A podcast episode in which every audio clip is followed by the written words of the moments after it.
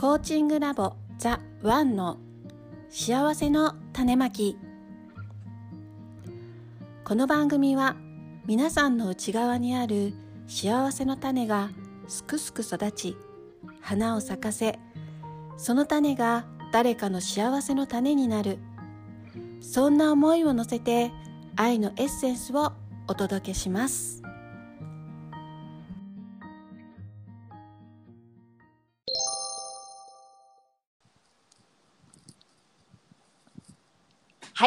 今日も始まりました幸せの種まき。ライフコーチのトミーと、ともみです。そして今日のゲストは、ともさんです。あれ？これじ自分で言うパターンだったっけ？ともさん、お名前お願いします。はい、こんばんは。ライフコーチのトムと申します。よろしくおよろしくお願いします。願いしお願いしま。ます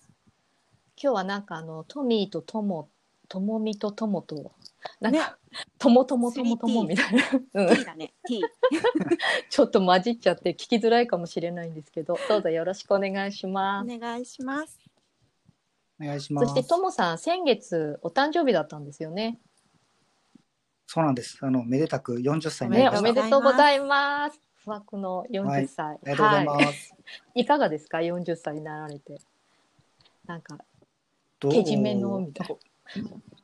昔はなんかもっとと年齢よりも下に見られるっていうのを言われてたんですけあど、30超えてから実年齢より上に見られるようになって、うん。今回も40歳になりましたって言ったら、ええー、っていうふうに驚かれてることにあじゃあもうちょっとあれなんですね。落ち着いて見られるのかな、確かに私もね、あ、若いんだと思いました。うん。そうだね。ねすごい落ち着いてますよね。うんうん、貫禄とはまた違って。髪の毛ですいやかね。、落ち着き、話し方もそうだし。ね、あ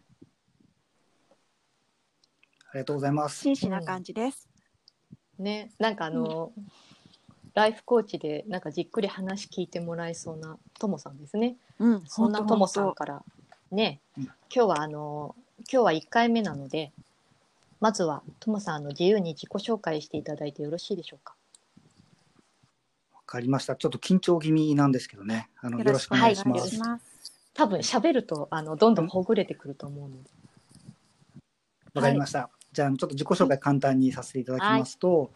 あの、まあ、東京育ちでずっと東京にいまして、で大学も東京してて、で、まあ、サラリーマンやってまして、で、今、2社目の会社でサラリーマンをずっと続けていて、で、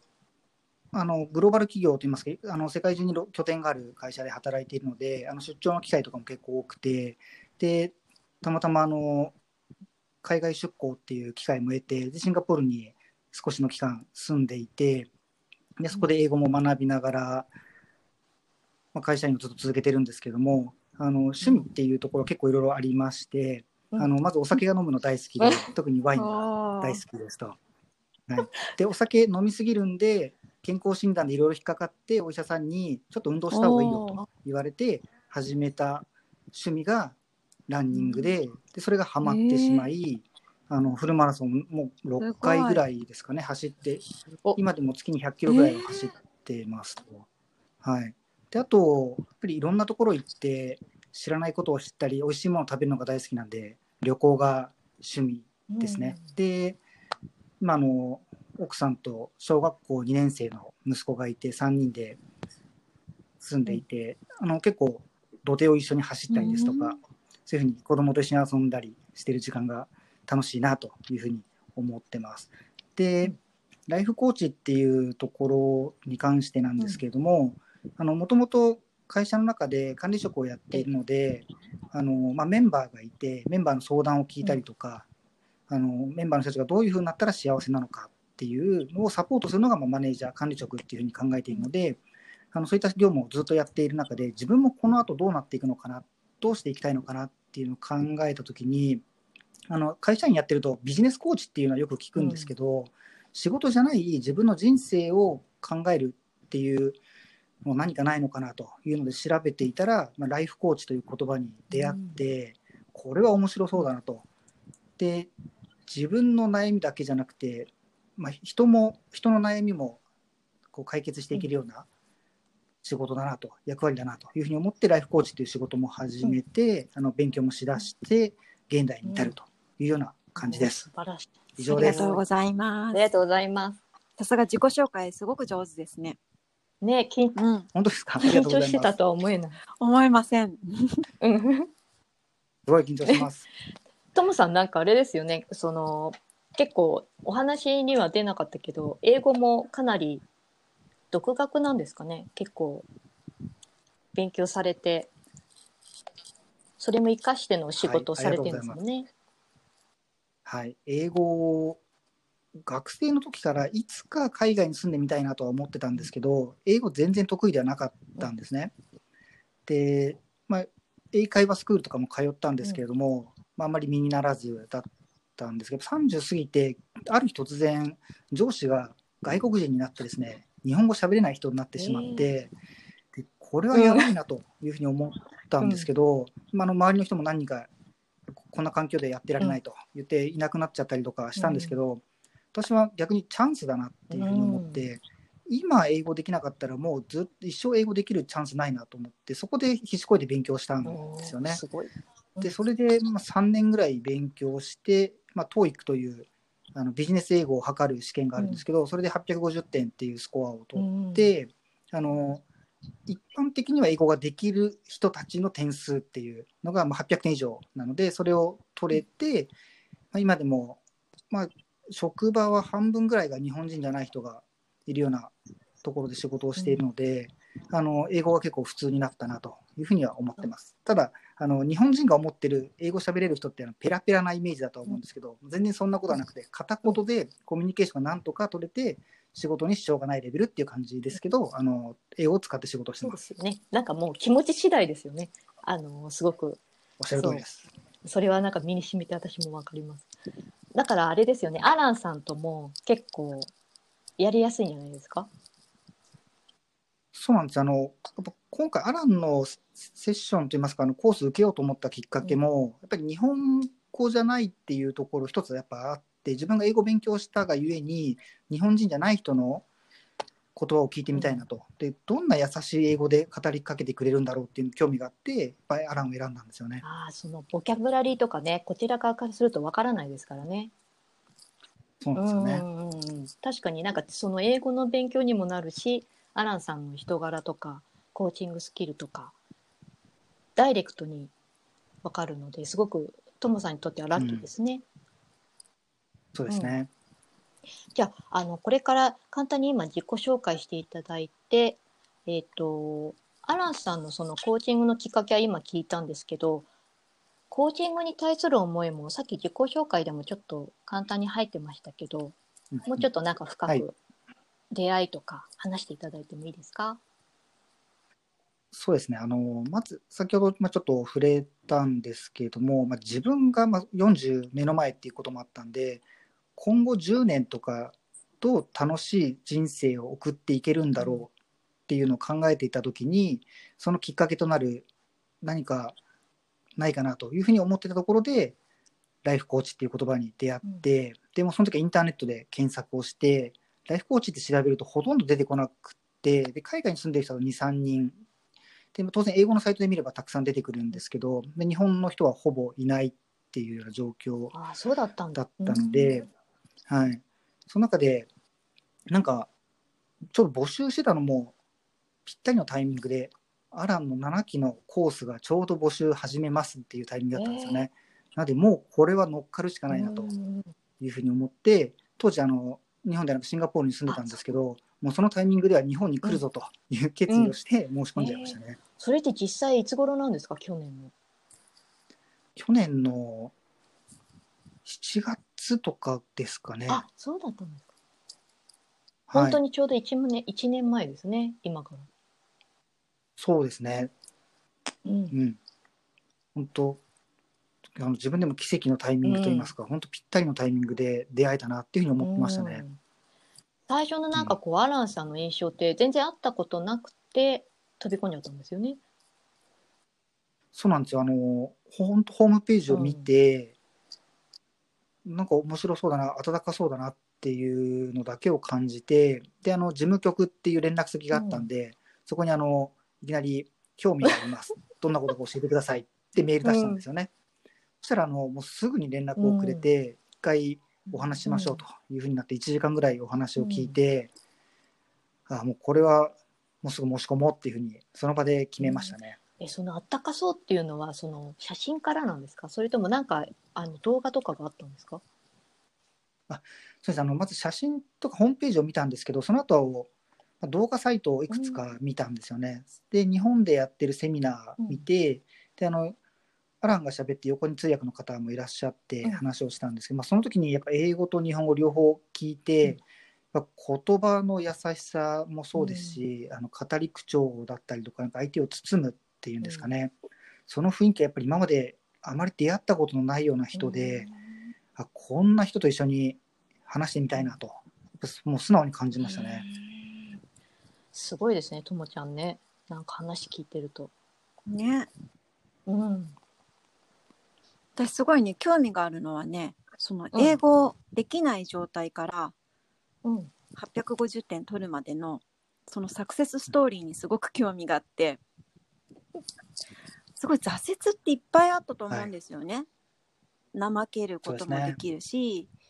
う、んまあうん。いっかって思えることもいっぱいあったと思うんですけど、そのモチベーションを持ち続けられた一番の何ていうんですかね理由っていうかそういうの何かありますか？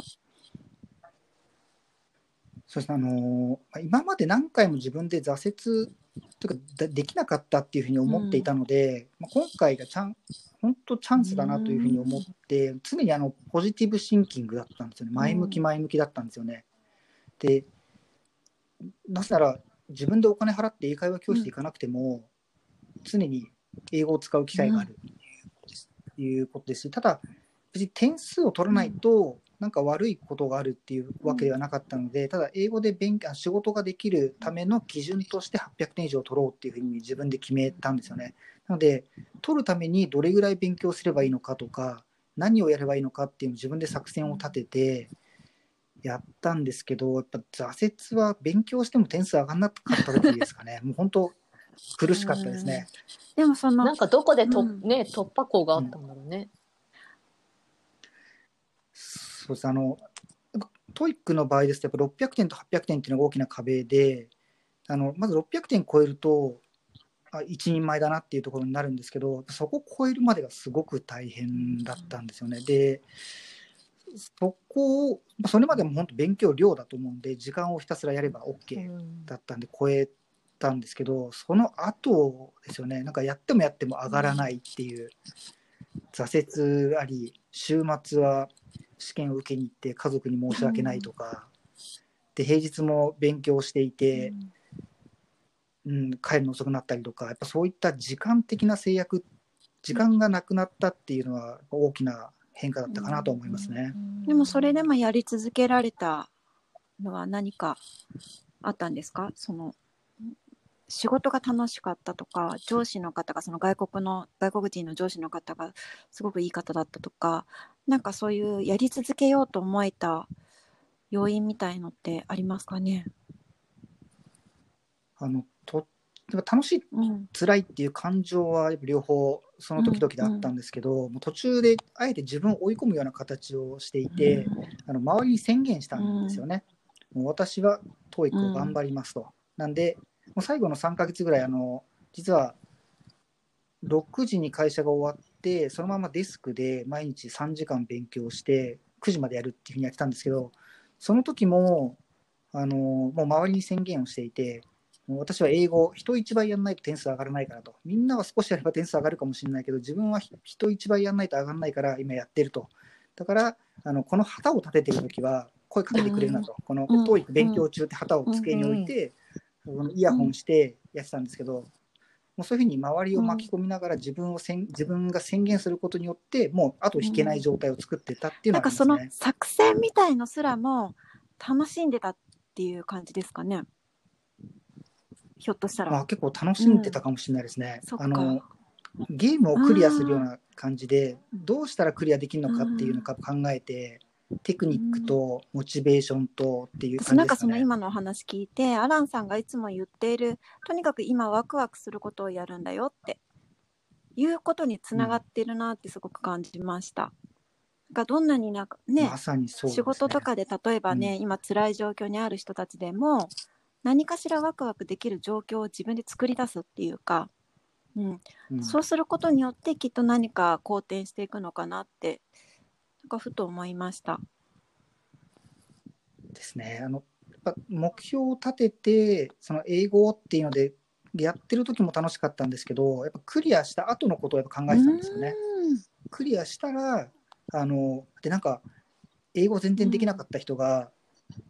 採用面接で英語のインタビューしてたらなんかすごいなって思いませんかっていう、なんかそんなことを考えたりあと飲みに行って、日本語喋れない人たちがテーブルにいてなんか英語で喋ってたらちょっとかっこいいなとかなんかそういうイメージを持ってそんな風になりたいって思ってやってやっましたね、ぱりその成功体験を先に妄想しとく？ワクワクする感覚を先に体感し体感？感覚として味わっておくっていうのが本当大事なんですね。ねなんか大事ですね。うん具体的にイメージすればそれほどいいですよね。なんかマラソンも同じなのかな？マラソンも大変じゃないですか。辛いマラソンですよねはですね、これもみんなによく聞かれるんですけど、なんでわざわざ辛いことを自分でやってるんだと。やっぱあのマラソンって絶対に疲れるしうん。辛いじゃないですか、うん。途中で。なんであれ自分との戦いっていうふうにみんな思われるんですけど、まあ、もちろん自分との戦いであり練習がそのまま成果に結びつくんですけど、何がすごいって応援のエネルギーがすごいんですね。絶対自分だけじゃ走れないんですよ。やっぱり私、東京マラソン3年連続走ってるんですけど、あの応援が途切れない、うん全く知らない人を応援してくれる、だから走れる、頑張れるっていうのが、もう、あのエネルギーがすごいですよね。もう頑張っちゃいますね。確かにねスポーツやってるとそうですよねあの本当に本番で、はいあのああいう応援とか聞くとこう自分が想像していた以上に体が動くっていうか、う、うん。んごめんなさいまたよく入りしちゃうけど。えなんかえ私たちザワンってそういうポジション？だね。応援し続けるみたいな。頑張る人を楽しい、なんかより良い人生好きな人生を歩んでいく人たちの応援をし続けますっていううんグループチームじゃない、うんうんねそう。したらじゃあ頑張ろうって思ってる人たちがビューってすごいゴール駆け抜けることができるかもしれないってことだね。うんすごい。我々の応援がそのエネルギーに変わってくれたら嬉しいですよねう。んあともさんがねそういうのやあの感じてるから余計にうん、うまくこう応援ができるのかもしれない本ね当そうだよね。うん、あとなんかそのともさんのなんかこの時間の作り方とか聞いてるといいですね。ちゃんと意思表示して、うん。うん。あのこういうこと僕はこうだからきちんと説明してで時間をかとにかく確保する、うん。まあ今までもうまあもちろんいろいろ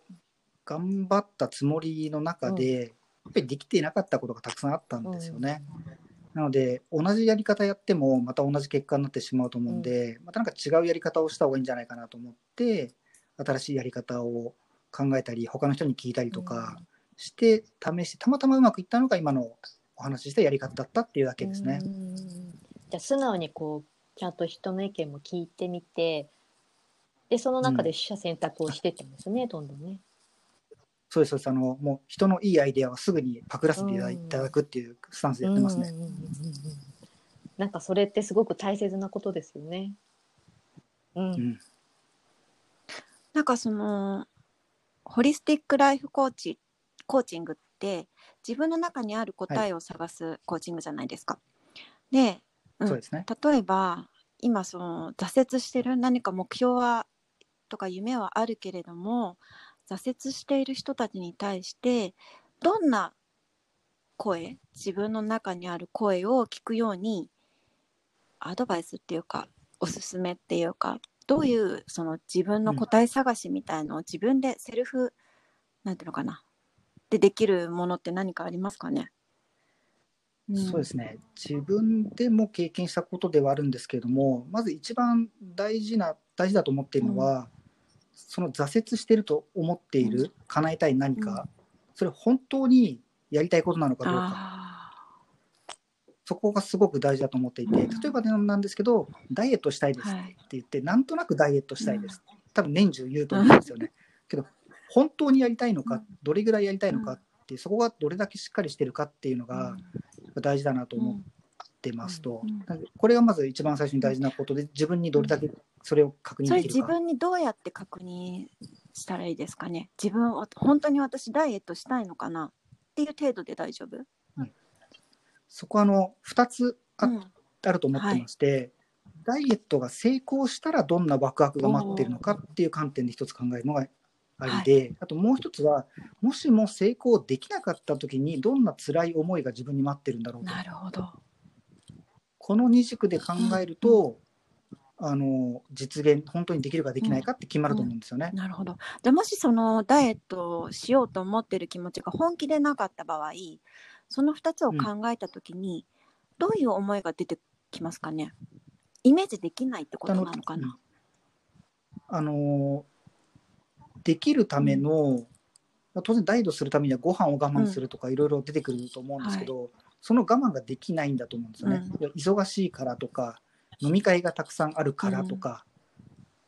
そういう理由がやっぱ出てきてしまって、うん。結果そっちになびいてしまうというか、そっちの行動を取ってしまうことによってダイエットじゃない方向につながってしまうと。そっか。っていうことは今大事なのはダイエットよりも誰かと飲んで楽しい時間を過ごす方が自分にとって大事なんだって気づくってことか。んそうですそうです別にそこに逃げてるわけではなくてダイエットをしたくないから逃げてる避けてるわわけけではなくて自分がそれをやりたいから選択してるんだよってことに気づくってことが大事。あおっしゃる通りですなるほどね。そっかついついそういうのって私ダイエットしたくないから逃げてるんだわって思いがちなっちゃうけど、うんそうじゃなくってちゃんと自分が選択をしているっていう。はい、これ心理学だと、まあ、いろいろ諸説といいますか、そうならないことを望んでいるから頑張らないっていう考え方もあるんですよね。うん。けど他を他を優先しているからやらないっていうこともあると思うので、何が一番大事なのかだと思うんですよね。そっか。今の自分の状況をちゃんとかなんだろう確認することで次のステップに行けるのかもしれないですね。うん、そのまず小さなステップが踏めてなくてそのもうちょっと先のステップを踏もうとしちゃってるから進まないでなんかもうちょっと何？もっとここを攻略しないと次進めないんだよっていうことなんだ。あー。何言ってるかわかるかな？い今のはあれですよね。あの大きな目標とか先を見すぎないで目の前の一歩一歩小さな成功を積み上げていくってそう話ベイビーその小さな一歩って見づらいよね、見えにくい、うんそこにあったのみた見えにいなくいですね。うん。あなるほどね。だからそっかだからコーチングって役に立つね 自分ではその、いすごくね。そっかそういう質問もしてくれるんだもんねそういうことを自分の中から引き出す質問をしてくれるから、自分が見えてたけど見過ごしてた知ってたけど真剣に捉えてなかったことが実は大事だったってことに気づけるかもね。あそうですねー。なるほどね。そうだよね飲み会行ったってね別に食べ物を自分でね選べばいいんだそうだよね。そうだよね。でも、うんその飲み会の時にみんなにさ宣言してみるとかねだから私これしか食べないよみたいなねうんそうだよね。でうん みんなでうんみんなを巻き込むっていうかねそうだね。うんいやでも楽しいね。やっぱり全ての行動が自分の意思に従って選択して動いてるんだって思ったら、あなんだちゃんと自分のやりたいことやってるんだって思えるもんね。そうなんですよ。なるほどねそうなんですよそれであのさっき挫折って言い方しちゃったんですけど、あのこれもしも本当にやりたいって今思ったとして始めたとしてもやっぱできないことってあると思うんですね。それ全然挫折ではなくて、これはもう考え方次第で今じゃなかったって思えばいいと思ってるんですよ。うん確か今それをやる時じゃなかった、うんまた近い将来それをやる時が来る、うん。その時にできればいい、うん。だから挫折じゃなくって、今やらないことにしたっていうだけだと思ってます。確かに。でもそこまでの努力っていうかやろうと思った気持ちとか努力は無駄にならないもんね、うん。ちゃんと練習として積み重なれてるもんね、うん。なるほどね。なんかそうね捉え直しみたいな感じね。そうですね。うんなるほどね、なんかほらダイエットだけ特定して言っちゃうとさなんかうんこれを食べたからダメとかこの時間だからとかってやっぱりなんかこう、うん自己暗示かけちゃってるところもありますよね。うんなんかこの体重になるとか思ってたらなんかそんなに美味しいものを食べてハッピーみたいな感じで気にならないうん、ような気もするんだよね。うん。なんかさ人ってさダメと言われることやりたくなるよ、ね、安心してるとそんなに立ち入り禁止のところバカ食いもしなそうだし。うん。ね。うん。だからそういう発想もきっとあるよね。9時以降食べちゃダメってモデルさんが言ってるから食べたくなるみたいなね。うん。なるほありますどねね自分で自己暗示かけてるんだね、逆のそうなのかもしれないですね。今逆にこう 言われて、あ、確かにって思いましたね。もっとシンプルに考えればいいってことか。うん。うん。やっぱりコーチにもコーチが必要だっていうのはこういうことですね。そうですね。ありがとうございます。なんかダイエットできそうな気がしてきました、え、な、ともちゃんやるの？ちょっとね。ところでともさん、そのコーチングなんですけどね、コーチなんですけどね、はい。これからどんなコーチを目指されてますか？どんな方にコーチをしていきたいとか、どんな人のお役に立ちたいとか、そういう思いがあったら教えてください。私あの昔から不思議なんですけど、あの女性に囲まれてるんですね。まあ今もそうなんですけど、あの職場でもそうですし、なぜかやっぱり女性の方が多くて、でそういう方々からいろんな相談ですとか、あといろいろ教えていただいたりとかするんですけど、あのそういう人ってすごく一生懸命頑張っているのに困っている人っていうのが多くて、そういう人をあのより幸せな方向に感じてもらえるようなコーチができるといいなというふうに思ってますいや素ね。敵ですね。女性の味方コーチですね。うん、あちょっとはい最後の方だけど一つだけ聞いてもいいですか、なんかあの多分、はいそれだけ女性と関わってるってことは男性にもなんか今こう伝えられることってあるかなと思ってやっぱり家族とかで奥さんなりなんか自分の母親とか娘さんとかやっぱり女性ってなんかどうもわからないぞって困ってるぞって孤立しちゃってるぞってしてお男性とか多いと思うんですけど。なんかそこからともさんみたいなそういうちょっと女性の環境にも慣れててコーチとしてもこういうのやっていけるなっていう観点から、男性にこうここだけは押さえておいた方がいいよっていうようなアドバイスとかありますか？そうですね、あの一つは、うんなんていうんですか、男性だからっていうわけじゃないと思うんですけど、なんか、俺が俺がしっかりしなければ、うん。俺がちゃんとしなければっていう思いが強くて、逆にそれが空回りしちゃったりとか、あの女性への負担になっちゃうことってあると思うんですけど、もう全然そんなことなくて、正直に自分ができること、できないことを話して、一緒にあの解決する、一緒に協力していくっていうのができると、いい関係が築けるんじゃないかなとは思いますね。なので、素敵。ここれもとある人に教えてもらった言葉うん。で大好きなんですけど、あのハッピーワイフ、ハッピーライフっていう言葉があって、男性はこれを意識して、奥さんが幸せな家庭は幸せだよと、うんそうなってればいいよねっていうのを心がけたいなというふうには思ってます、いつも。なんのか職場でもね女性が笑ってるところって仕事がうまくいってたりしますよね。それはあると思いね、ますね。だからやっぱり女性うんが楽しくいるっていうのは結構キーなのかもしれないですね。うんそうですねう。んこれからの時代ね特にねうん。いやなんかそのうち講演会とかやって聞きに行きたいです。ね、どっちのね視点からも、うん、面白い。ねともさんなんかあのフェイスブックとかインスタでもかなりこうあいろいろアップしてるじゃないですかなんかこうマラソンのこととか、美味しいお食事とか、ワインとかねうんなんかそういうのもあのぜひともさんのあのそういう SNS 発信してるので皆さんもなんかそそこからともさんの人柄がちょっと垣間見れるかもしれないんでぜひ見てみてください。よろしくお願いします。それではじゃあ、あのーちょっと名残惜しいですが1回目はここまででいいですかねともちゃん。はい、ありがとうございました。ありがとう。ありがとうございました。トムさんもなんか最後に一言ありますか？皆さんに。いや、あの、緊張してたんですけれども、皆さんの質問力の高さにリラックスしてお話できました。楽しかったです。ありがとうございます。ね、ありがとうございました。それでは今日ありがとうございます。今日の幸せの種まきここまでになります。ありがとうございましたあ。りがとうございました。